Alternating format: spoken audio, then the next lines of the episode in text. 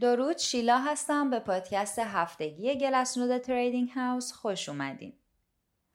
هفته 34 سال 2023 با یه ریزش خیلی شدید همراه بود که باعث شد بازار بیت کوین به طرز فجیعی از خواب چند هفته‌ای خودش هم بیدار بشه. در واقع بعد از چندین هفته نوسان قیمت در بالای سطح $29,300 بیت کوین با یه ریزش شدید سطوح حمایت میانگین متحرک‌های مهم و بلند مدت 111 روزه، 200 روزه و 200 هفته‌ای رو شکوند. این یعنی تنها سطح حمایت مهم مبنای هزینه هولدرهای بلند مدت و قیمت محقق شده کلی بازاره که تو سطح $20,300 قرار گرفته. پس شرایط کنونی بازار متزلزل و پرخطر محسوب میشه. در ضمن هفته پیش هم گفته بودیم که بازار سرسنگین شده. اگر یادتون نیست، سرسنگینی بازار یعنی درصد قابل توجهی از موجودی هولدرهای کوتاه مدت مبنای هزینه حوالی قیمت نقدی دارن.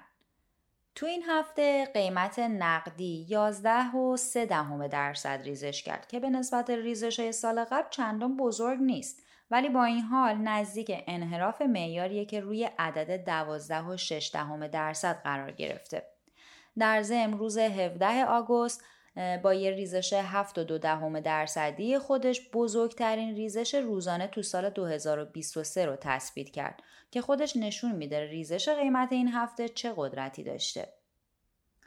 از طرف دیگه این ریزش شدید تأثیراتی هم روی بازار آپشن گذاشت. اوایل هفته پیش نوسان ضمنی 50% زیر خط پایه بود که کف تاریخی خودش محسوب میشد. با این ریزش تریدرها مجبور شدن که سریعاً قیمت‌گذاری مجدد انجام بدن. بنابراین نوسان ضمنی جهش کرد. البته حجم معاملات آپشن یه رشد خیلی بزرگ رو تجربه کرد، به طوری که معاملات کال با یه رشد 200% به $620 میلیون در روز و معاملات کال هم به $326 میلیون رسید. برخلاف بازار آپشن، تریدرهای بازار آتی اهرم‌زدایی بزرگ رو تجربه کردن که تا حدی مشابه فروپاشی FTX هم بودش.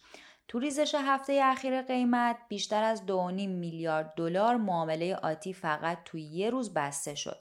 این یعنی 24.5% از حجم معاملات باز بسته شده که یه اهرم‌زدایی قابل توجه محسوب میشه. جالبه که اینم بدونید که تو عرض چند ساعت $230 میلیون پوزیشن لانگ لیکوید شد که اندازه اون از شورت اسکویز جهش ژانویه امسال هم بزرگتره.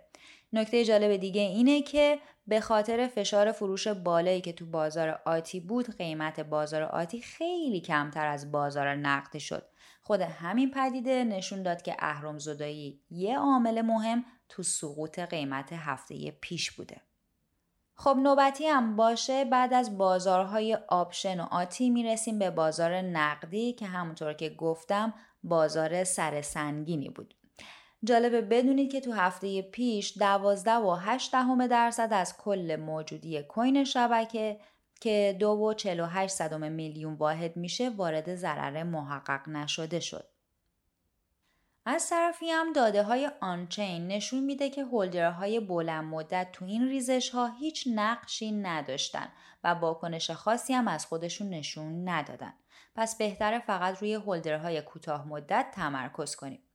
داده ها نشون میده که ریزش قیمت اخیر باعث شده که از بین همه 2.56 میلیون واحد کوین هولدرهای کوتاه مدت فقط 300 واحد یعنی 11.7% هنوز تو سود هستن. در آخر باید بگیم که با توجه به شکست همه سطوح حمایت بلند مدت و بعد هم تو ضرر رفتن بخش اعظم STH ها، گاوها برای ریکاوری این ریزش باید تلاش خیلی زیادی بکنه. حالا باید منتظر موند و دید که تو هفته های آینده چه اتفاقی میفته. ممنونم که به این پادکست گوش کردین. تا پادکست بعدی، خدا نگهدار.